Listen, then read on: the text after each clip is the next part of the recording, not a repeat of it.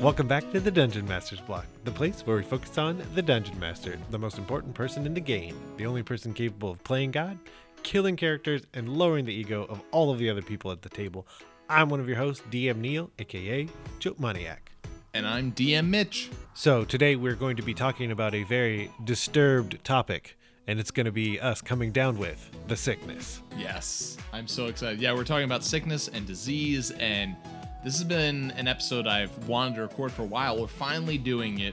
Neil, it's been a while, but it's just you and me here on the block talking sickness and disease. I'd like to say that this came about because a guest was sick and couldn't make it, but that's true. It's true. But that's exactly what happened. Yes. Speaking of sickness and disease, though, for Gold Patreon Dragons and Up, this week with this episode, we have a whole bunch of different diseases, homebrew diseases, for you to download and use in your world. So go and check that out. It's awesome. But before we jump into the meat, Neil, we've got some iTunes reviews. Our first 5-star review comes from Con Man, with lots of exclamation points, and they entitled it Good Show, 5 stars. Love this show and the Block Party Pod. Perfect review. Done and done. Thank you, Con Man. Yes, thank you. And our next one comes from Splinter Shield and is entitled Fledgling DM, 5 stars. I have been listening to your podcast for about 2 months while I work. I've gotten so many ideas. One idea I got was from your all bard party show, which made me start building an all rogue campaign. That's awesome. Kingdom against kingdom, with my wife and daughter playing characters from both kingdoms. Another idea I've gotten from you. I've learned a lot and recommend you guys to everyone I can. I've only run a handful of games, but love it. Thank you guys for all you do. I love the spirit of your show and can't wait to catch up. Thanks again, Jason, aka DM Wolfgar. So thank you, Jason, aka DM Wolfgar, aka Splinter Shield. Very, very thankful for that review. I know we've interacted with you on Twitter a bunch. Really, thank you so much for writing in, and just, we love that you love the show. So for our last review, we have it from Asby, and they entitled it Great for Understanding, 5 stars. Covers in good detail a lot of things that are from the vast and complex worlds of D&D. So thank you, Asby, for that review, and thank you everyone who takes the time to review and give us those sweet, sweet 5 stars. And now it's time to head to the meat. I'm starving. We ain't had nothing but maggoty bread for 3 stinking days. Why can't we have some meat? The plate meat's back on the menu, boys! So for the meat this week, Neil, this week we're looking at some pretty old, disgusting, spoiled meat. Yeah, that is making everybody sick right now. We are talking about sickness and disease in a role-playing game world. So I think the first thing to do is we got to start talking about all the aspects that when you're thinking about introducing a disease to your world, when you're thinking about using it in an adventure, you really have to start thinking about different aspects of that illness. So what are some of the aspects that you want to kind of think about and are going to be important to developing this disease? I think the number one thing is definitely the scope of the disease. You know, is it one player? Is it your party? Is it a town? Is it the world? You know, you definitely need to focus in on that scope before really anything else, because that level determines basically everything your party or anyone else is going to do in relation to this disease. In that sense, you can very well be basing an entire campaign off of the scope of an illness or a disease, or the word that comes to mind obviously is a plague, right? Or it could be something smaller, like it could be a side quest. You got one of your characters got sick and you need to figure out what's going wrong. I mean, sometimes even sickness and disease can be used almost super throwaway. Like, I've used sickness and disease at my tables when one of the players can't make it that night. You can kind of hand wave, they stayed back in town because they came down with troll rot or something like that, you know? And then it's fun because then that player comes back to the table and he or she goes, "What happened last week? What did we do with my character? Oh, you had troll rot. It was disgusting. You were in bed the entire week. We went out for an adventure." So yeah, but that also kind of makes it fun because then he gets to role play his character not having been part of the adventure, which is easy for him or her because they were not actually there. Yeah, go. Yeah, just look at your right arm. It's now gross and green. Have fun. So yeah, I would say scope is definitely a really good starting point of determining how you want to use a disease.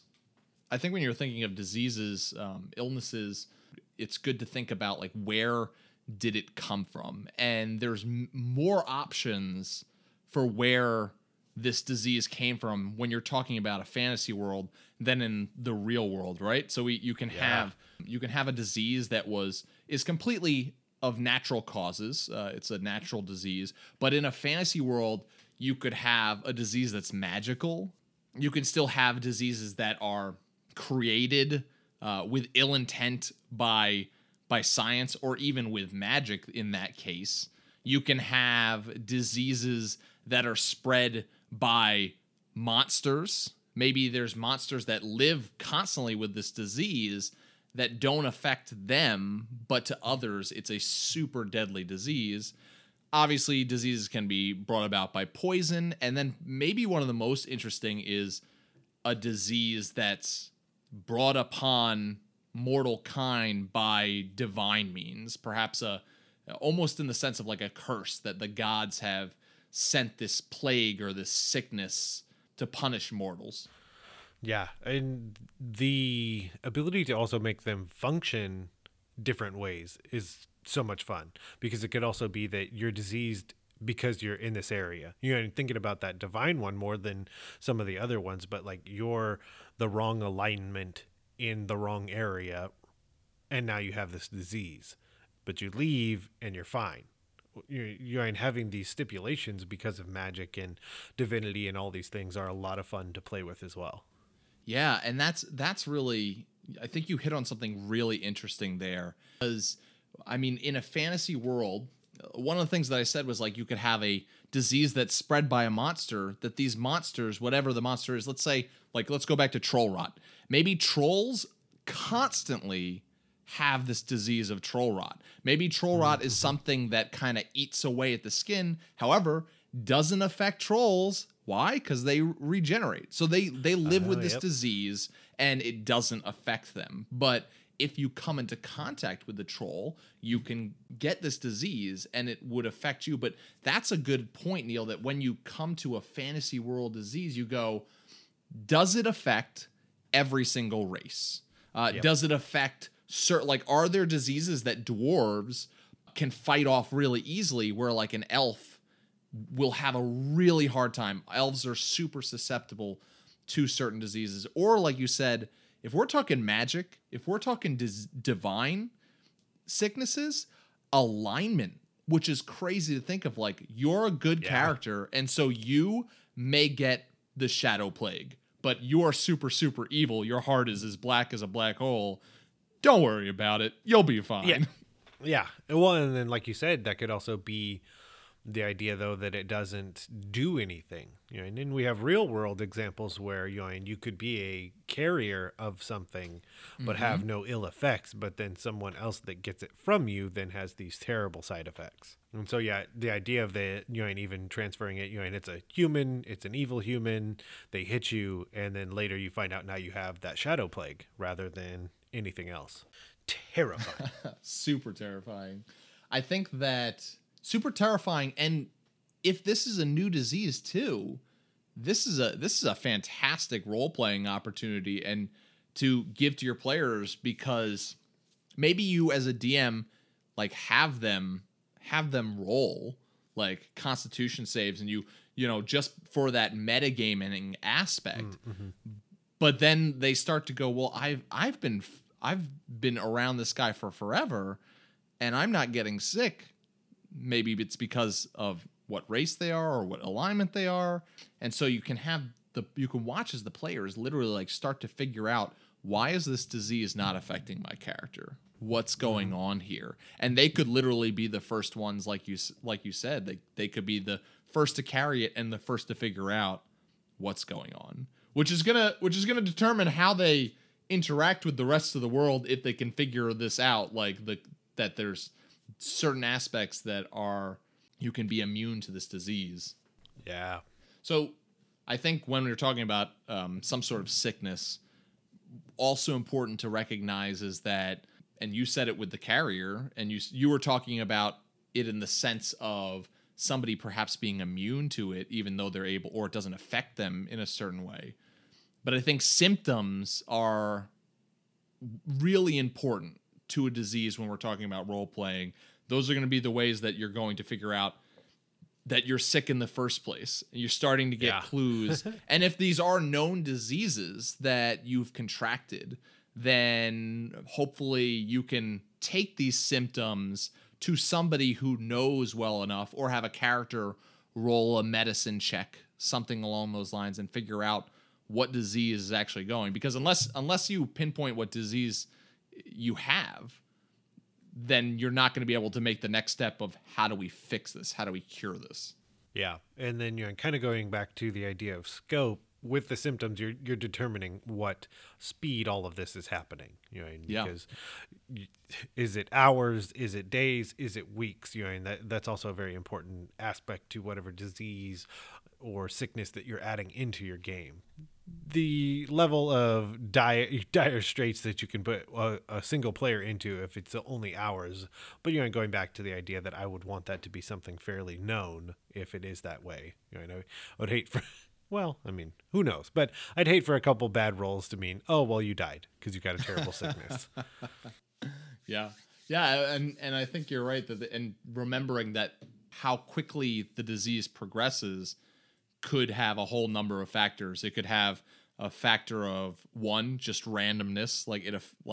It doesn't affect everybody. I think a zombie show is always the best for this, right? Because you always watch zombie shows like The Walking Dead, and you'll have one guy and he's been bit and he's like walking around for like 3 weeks or whatever. That's a little extreme, but he's walking around for a long time. Yep. He's fine. Then you have another person. She gets bit and immediately she starts foaming at the mouth and ready to attack and go after the brains, right? But yeah, like it can be somewhat random. It could be based on the things we've said. Like there could be a higher immune factor depending on race, depending on alignment, depending on all those things. It could be dependent on rolls, on how well of a constitution roll that you made. You're able to fight it off more. If you get a crit one, you're not doing so great.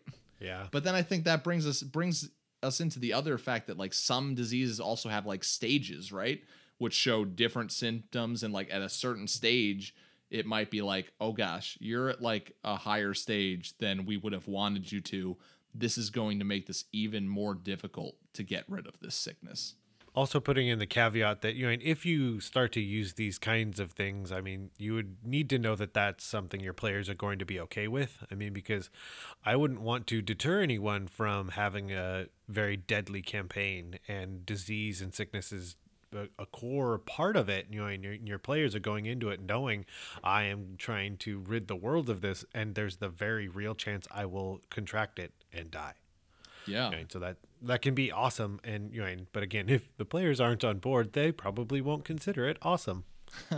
Well, and it makes it a scary thing because the environment, right, becomes a danger. People who are innocent people who aren't monsters become a danger to be around.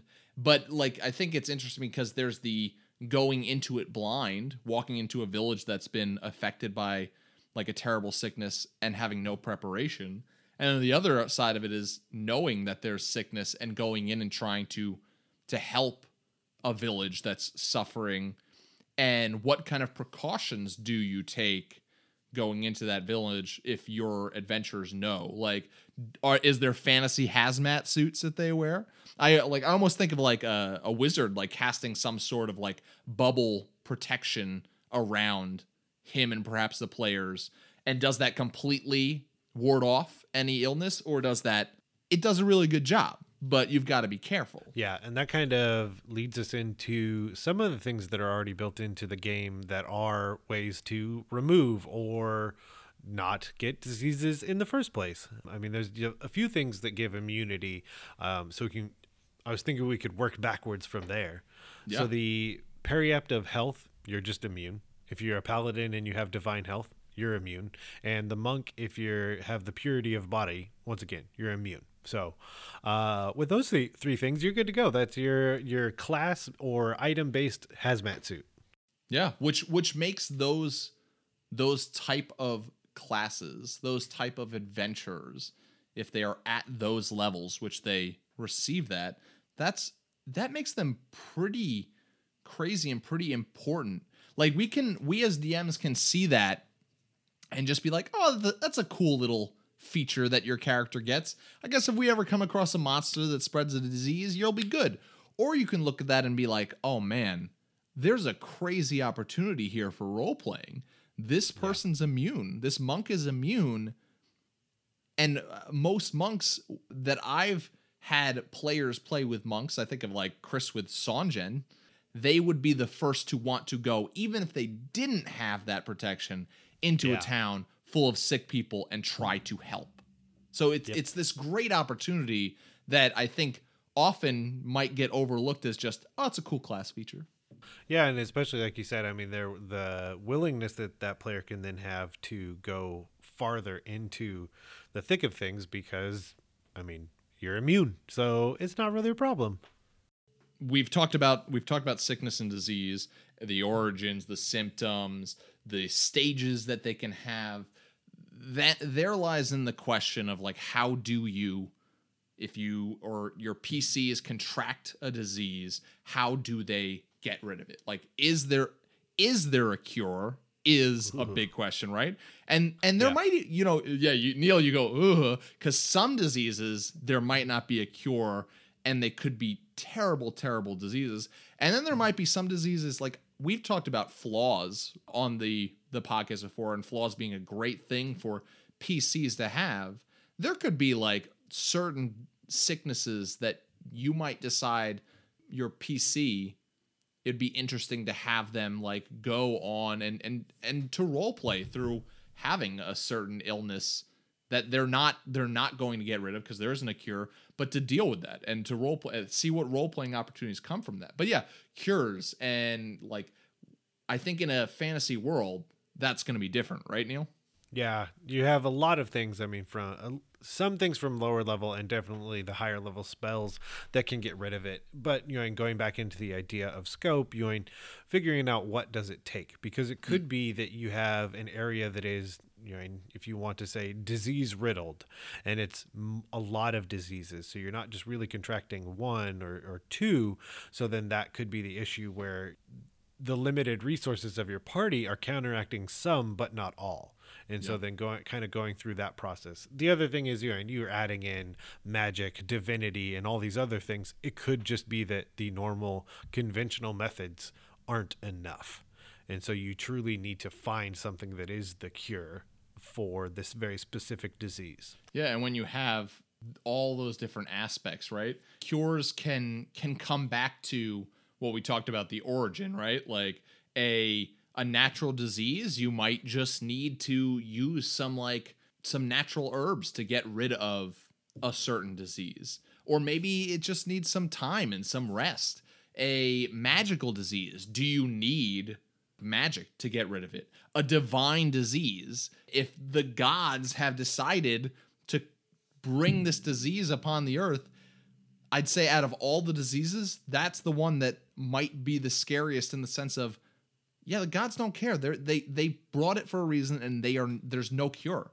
Magic, well, the magic flows from the gods, so arcane, divine, it's not going to work because their answer is no. This is how it should be. And then science too, or you can even flip it on its head and be like, this is a magical disease, but we need science to be able to counteract it, and vice versa. Yeah. This is a natural disease, and we need magic to counteract it. I can't get it out of my head, so I have to say it, and hopefully it'll go away. But when you were mentioning that, it made me think of the scene. He's like, yes, Athelas, Kingsfoil, it's a weed. Yes. And yes. Then, I mean, so it could be, I mean, and it truly could be as simple as that, or that could be, you know, and going into the idea of maybe not a cure, but a deterrent, or you know, you're treating the symptoms, but you're not yet to a place where you can treat the disease itself. You know, and so there's definitely a lot of ways to approach it. And just like there are different levels of illnesses, I think there's going to be different levels of cures, and there's going to be some diseases without cure. There's going to be some diseases that it is like, just go out in any garden and you'll find this plant. It's super common, and it's all you know, put it in some hot water, stir it around, you'll be fine. Drink that, you're cured. And then some things are going to be like, yes, you can cure this, but oh my gosh, you will need the rarest plant that is like at the top of that dangerous mountain that you need to climb in order to get it. And you've got to be careful, because there's like, I hear tales that there's a white dragon up there, which kind of leads us right into our next thing of like how we use sickness and disease as plot points and as adventures in campaigns, which I think we talked about this at the beginning, Neil, but I think you could do an entire campaign if you want based off of an illness. I think that stage is going to be raised higher, right? We're talking plague type sickness, but a whole campaign could be based around that. I mean, an example, you have Turncloaks, you know, from Encounter Roleplay, where like, you know, and it is kind of like in that plague doctor setting, and you know, and you have a plague that is prolific throughout the entire world. And I think, you know, that started their campaign. I think that's a great way to start a campaign if it is on that scope. I think for me, the smaller idea, I wouldn't want to introduce it as a plot point right away. I mean, if I was gonna choose some poor party member that was going to have something, I would kind of hope that there would already be, you know, in some sessions or maybe even arcs that they've played through, you know, because then they have more attachment to that player and that player character. And so I think it would be, you know, and everyone's more willing to say, yeah, we're going to go to the top of the mountain, we're going to fight this white dragon, and we're going to get this very specific herb so that we can heal this person that we've gone through all this stuff with. Well, that can, like, the way that you described it there can really be a turning switch in the feel of a campaign, because I almost imagine just a campaign starting and almost being pretty sandboxy. You get a group of adventurers together, you're running around, you're making a name for yourself, you're saving a town from the ogres that are coming in and stealing their things and demanding tribute. You're going and you're taking down certain monsters, you're helping certain villages, and then all of a sudden you start to see little, maybe you just pass on the road, you pass a wagon, and the driver, you just really mention really quickly, he's coughing a lot. You see him really kind of hacking and coughing, and then he goes past, and you just kind of move on from there. But you're giving these little clues, and eventually that becomes the campaign where it's like, this plague has completely spread, and you go from this very sandbox, running around, doing adventures, to a lot more of a dark kind of feel when the whole land is threatened by this. And you've got the bring out your dead, ding ding, and people are like dropping like flies. Yeah. Oh. Well, and I like the kind of the, you know, from a story writing perspective, you know, often the trope, it's not even a trope, the style is called the rule of three, where, you know, you could have that initial caravan driver or, you know, wagon driver coughing, and when you go into town, you know, and you mention offhandedly there are other people coughing, then you have one of your players start coughing. Yeah. And so you know, and that rule of three to kind of give those hints, and then that they can also work backwards of, oh no, I mean, for the most part, depending on your world, you're not going to have a fantasy airport, which is, you know, and one of the biggest real world concerns about a very vicious sickness is, you know, and someone had it and went to an airport, and now the world over has that joy because it spread through all these planes. But wagons and travel and food and things ships, like that could be, and airships. Yeah. And, yeah. Absolutely. Like airships are are airplanes in a fantasy world. Yep. It completely and totally works. I was even thinking, so Neil, you brought about the fact that, you know, you pass Like if you pass that person and then your PC, one of your PCs starts to cough, you know, like if this was something that I was trying to keep on the DL, I would probably have the constitution modifiers for all the players secretly and roll for them behind the screen and then go off of that and be like, oop, Bobby did not make his con save. It's going to start with him. But another thing that we kind of touched on is like that aspect of certain races or alignments depending, or just certain like people are immune to certain diseases in our world. It just happens, like genetics, things like that. And so what if your PCs are going around from town to town and you're starting to notice that there is sickness spreading? And you're like, where is this coming from? And almost if we were to like do a bird's eye like view and we were to see that map, right? Like you see the map of the Fellowship like traveling through Middle-earth. If you were to like picture a map of your PCs traveling, you're seeing this blotch of darkness wherever they go going out. Because unknown to them, they are the carriers. And the reason they're seeing it pop up wherever they go is because whenever they come into contact with different people, they're unknowingly spreading it, which is terrifying. And I mean, you need to, if you're going to do that, I feel like you need to have some way that these PCs can become the heroes of the campaign, because you don't want to just be that jerky DM that's like, you guys killed everybody, man. You guys are terrible. Oh, that's good. I love that idea. So what about like on a smaller scale? There are definitely ways to use sickness as a whole campaign, but sometimes like illnesses can be used just as like a one night or a side adventure, or even something that's not even a side adventure, but going on while you continue the rest of the story. What are some ways, Neil, that you would want like to use sickness on a smaller scale than whole campaign focus? It just popped into my head, so I'm trying to process it a little bit. But another thing I thought would be, it's also a way to have things that wouldn't normally be a challenge be a challenge. You know, in this, you know, because sickness and disease is kind of the topic. You could have your players eat bad food, and then the next day, what would have normally been a pushover is really difficult because they're dealing with either levels of exhaustion, disadvantage on certain things. You know, and you could have it where now they're basically still having to go through their normal adventuring day, but with food poisoning.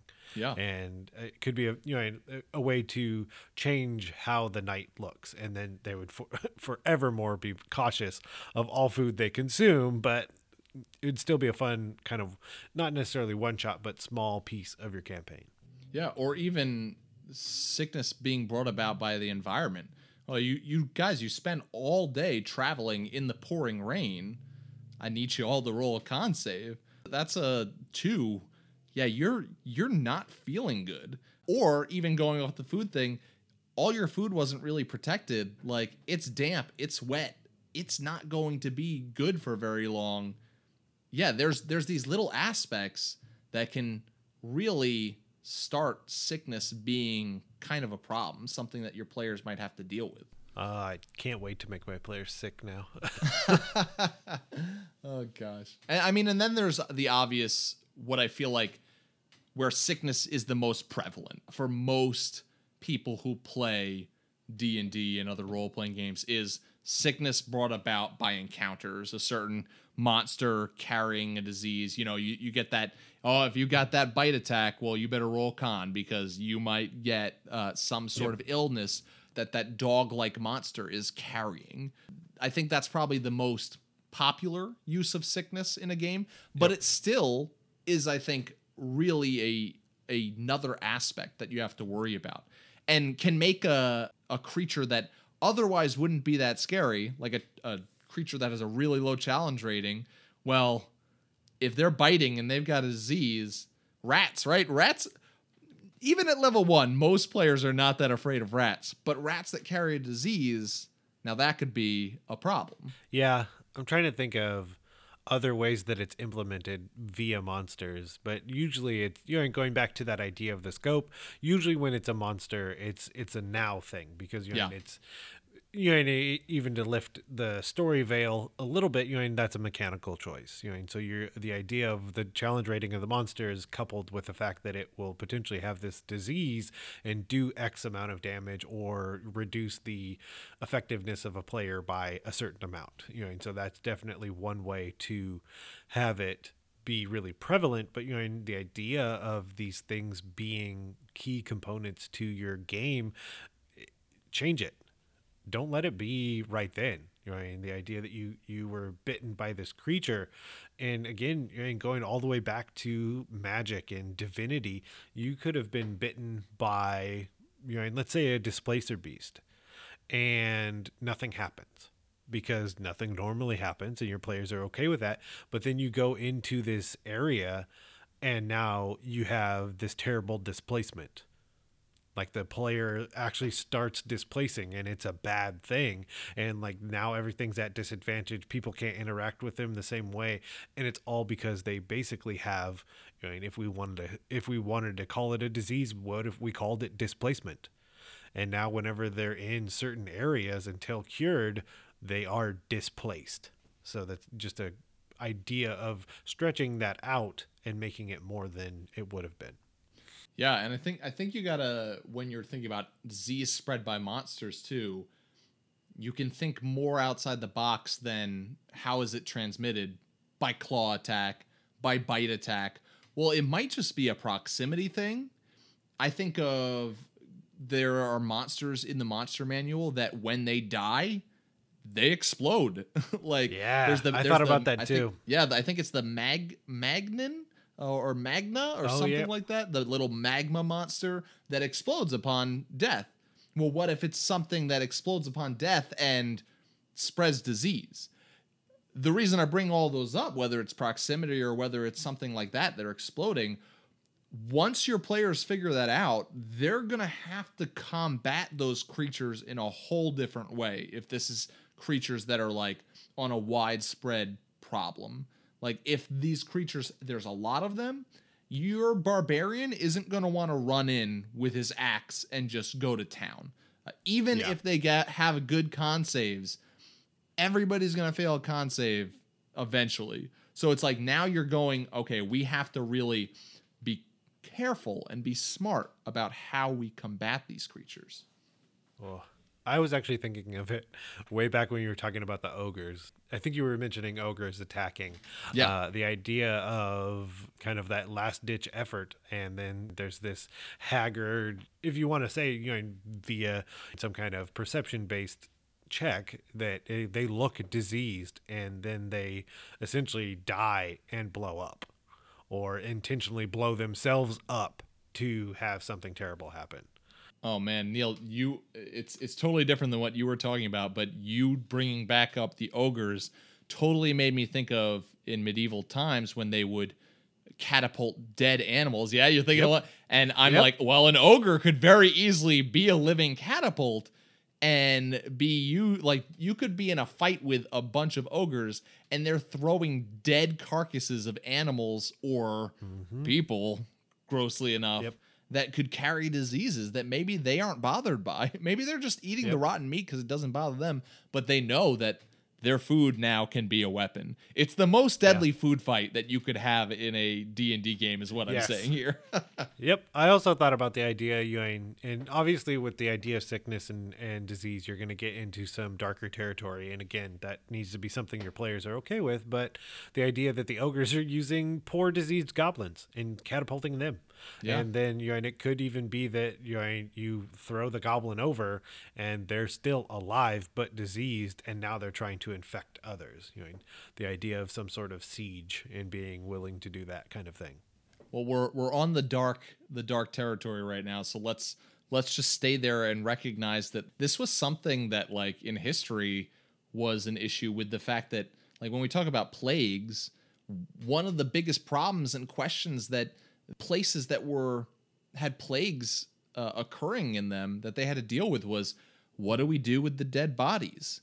And a fantasy world can have that same exact problem of, like, these dead bodies are amplifying this illness.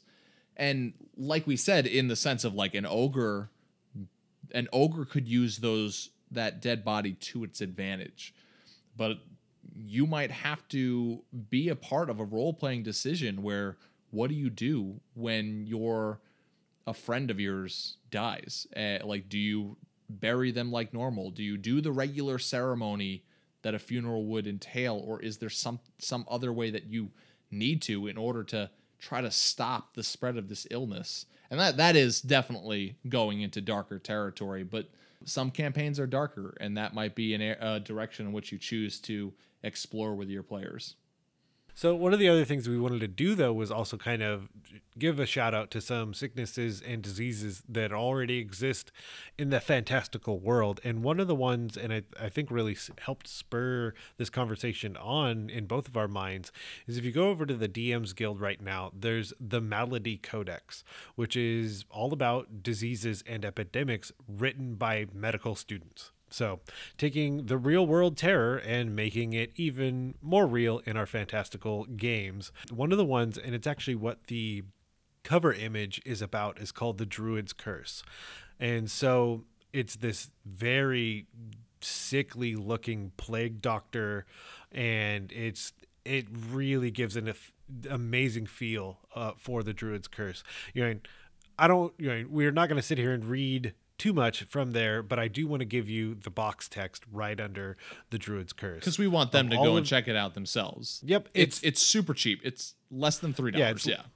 Yeah, it's a 25-page document with a dozen different curses and maladies in there, and like I said, it gives real world connections, because these are two medical students, at least two, if not more, that have done this. And so the Druid's Curse: of all the diseases in this codex, there is none more mysterious, perhaps the deadliest of them all. This is a disease whose origins are lost in time.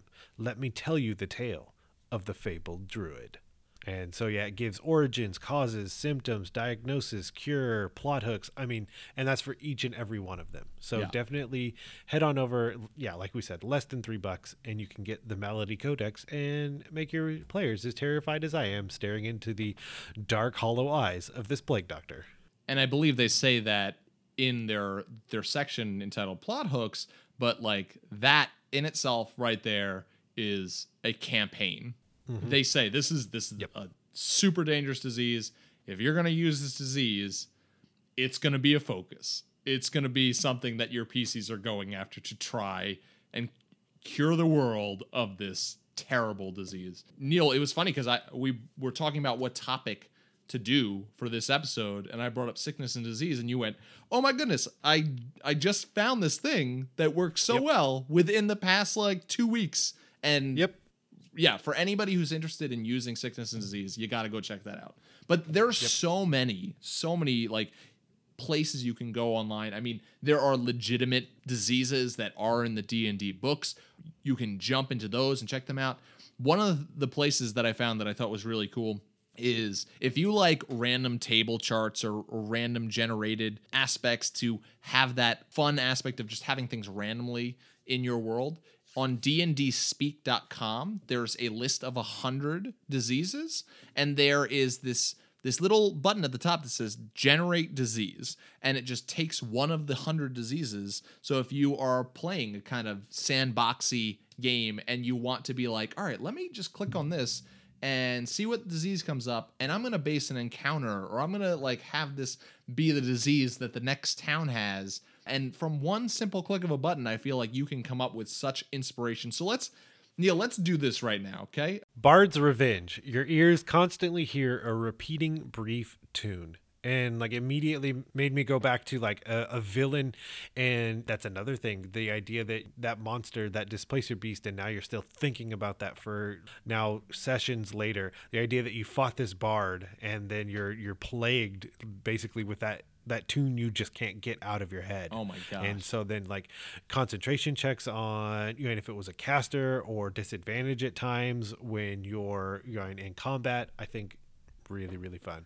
Well, and let's take that even further for a sweet role-playing moment where one of the PCs has Bard's Revenge, and all of a sudden you're in the middle of a battle with this disease, and the bard starts singing the song that you can't get out of your head. Do you rage out? Like, what happens? But yeah. All right, here's another one, Neil. This one, oh my gosh. We've got demon ears. So once again, we're just randomly generating these. This person can only hear what demons tell it. Now, Neil, let's say you're going into a town that has completely been affected by demon ears. Like all the people in this town have it. They can't hear you and your adventuring party. They can't hear each other. And maybe that's all it is. But if there is any element of demons in this town, they are hearing something. And how terrifying of a town is that going to be? Oh, it's so good. So good. I love it. All right, Neil, hit us with another one. I'm a big fan. This doesn't have a lot behind it, but I'm a big fan that it's there.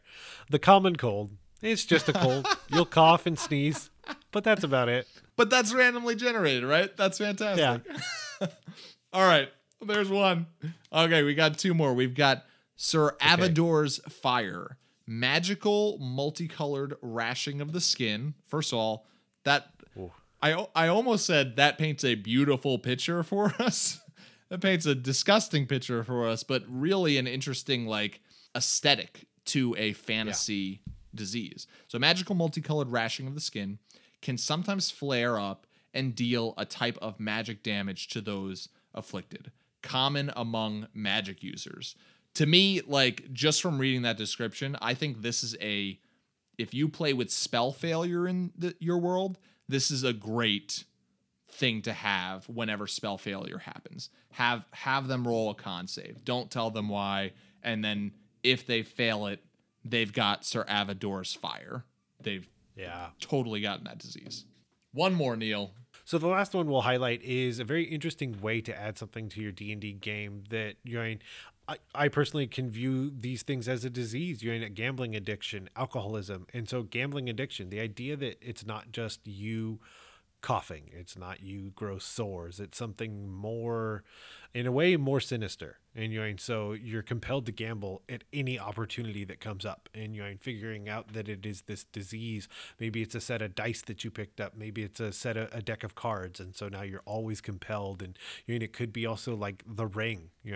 Anytime you start to want to gamble, you always notice that the player character next to you is kind of fumbling through a pair of dice, which are magical and non-magical items already in the game. Maybe they picked up a set of troll dice and now they're compelled to gamble at every opportunity.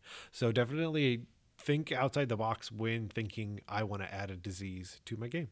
Yeah, and I know, Neil, we talked about this off air, but I think it is fair to say, do we bring that kind of thing up? Because this is something that isn't a real world problem. And I think when you DM a game, if you're thinking about adding an aspect like that, if you're thinking about having gambling or alcoholism, or like we talked about, that really dark, there's a plague and you're having to get rid of plagued dead bodies.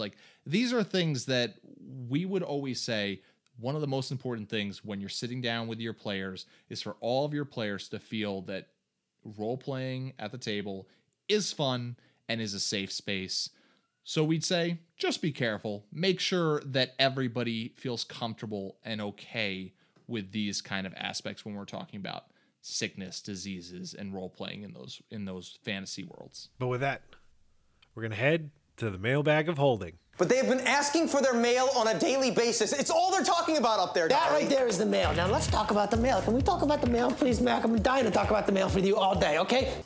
Welcome to another segment of the Mailbag of Holding, the place where you look at ideas, stories, and questions from you, the listener. Today, we have a question from DM Nikki. Nikki wrote to us on Facebook Messenger and asked about a campaign that Nikki is currently running. And so Nikki tells us a little bit about the campaign, which is, it really sounds awesome. Basically, the world that they've created is one where dinosaurs and vampires, they describe, verse dragons. So that, first of all, has me already excited. I want to play in this world where dinosaurs and vampires are versing dragons. That sounds phenomenal. Yes. But then Nikki tells us that in their home group, they have two players that are very consistent and two players that are very flaky.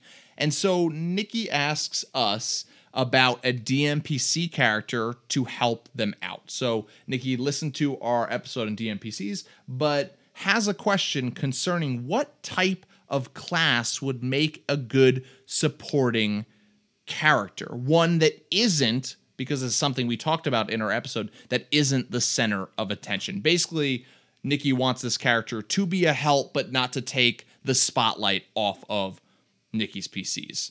So, Neil, what are your thoughts on a type of class that would be good at supporting as a DMPC?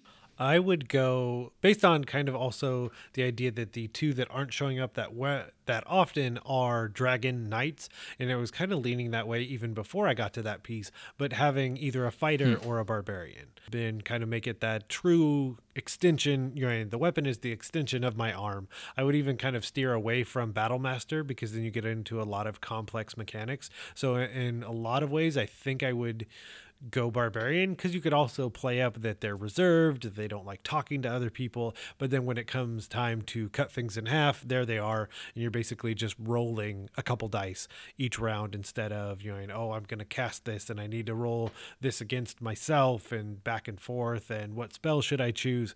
No, I'm just going to use my axe and see if I can split it into two pieces. I think you're right when you say the part about, like, don't get too complex, because you're going to be DMing. You don't need another complex thing to be holding you back from focusing on that. So the simpler you can go, and a fighter or a simple barbarian would be a good, I almost think of it as like the strong thug-like or bodyguard-like character that's almost going to just be quiet. Maybe they don't even speak common. If you think of in Star Wars, you have Chewbacca. Everybody loves Chewbacca, but Chewbacca isn't going to be in the spotlight because you can't even understand Chewbacca. But I think that's a perfect way to have a DMPC, and whatever class you pick, because you could even choose to go with a cleric so that they're very focused on healing. I think it's always good to also remember that I think the best DMPCs are the ones that are almost group PCs that you as a DM, yes, you may control as and anytime they're role playing, but also make it clear to your players like, oh, this person is there to support you. So I have no problem with letting you guys as well, if you would like to take control of this character and either role play for them or even roll in battle for them. So thank you so much, Nikki, for writing us in on Facebook with that question and telling us a little bit about your campaign. We hope that campaign is going phenomenally for you. We hope you enjoyed our conversation about sicknesses and disease, and hopefully you can plague your players with some of the information that we've given. And if you wanted to let us know about that, you can always email us at dungeonmasterblock@gmail.com. And of course, if you liked this episode and the other ones and see fit, head over to iTunes and give us a 5-star review, and we'll read it on air. You can follow us on Twitter at DMS_block. That's at DMs block. And you can follow our Facebook page. Both of those places are wonderful places if you want to get updates about the show. As always, the Dungeon Master's Block is a proud member of the Block Party Podcast Network, where you can check out other shows like the GM Showcase, Geek Wars, and Dungeons and Dragons and Daughters, and more. And that's it for this episode of the Dungeon Master's Block, the place where we come to talk about the Dungeon Master, the most important person in the game, the only person capable of playing God, killing characters, and lowering the egos of all other people at the table. I'm DM Neil. Good night and good luck. And I'm Dungeon Master Mitch, reminding you to always keep on dungeon mastering.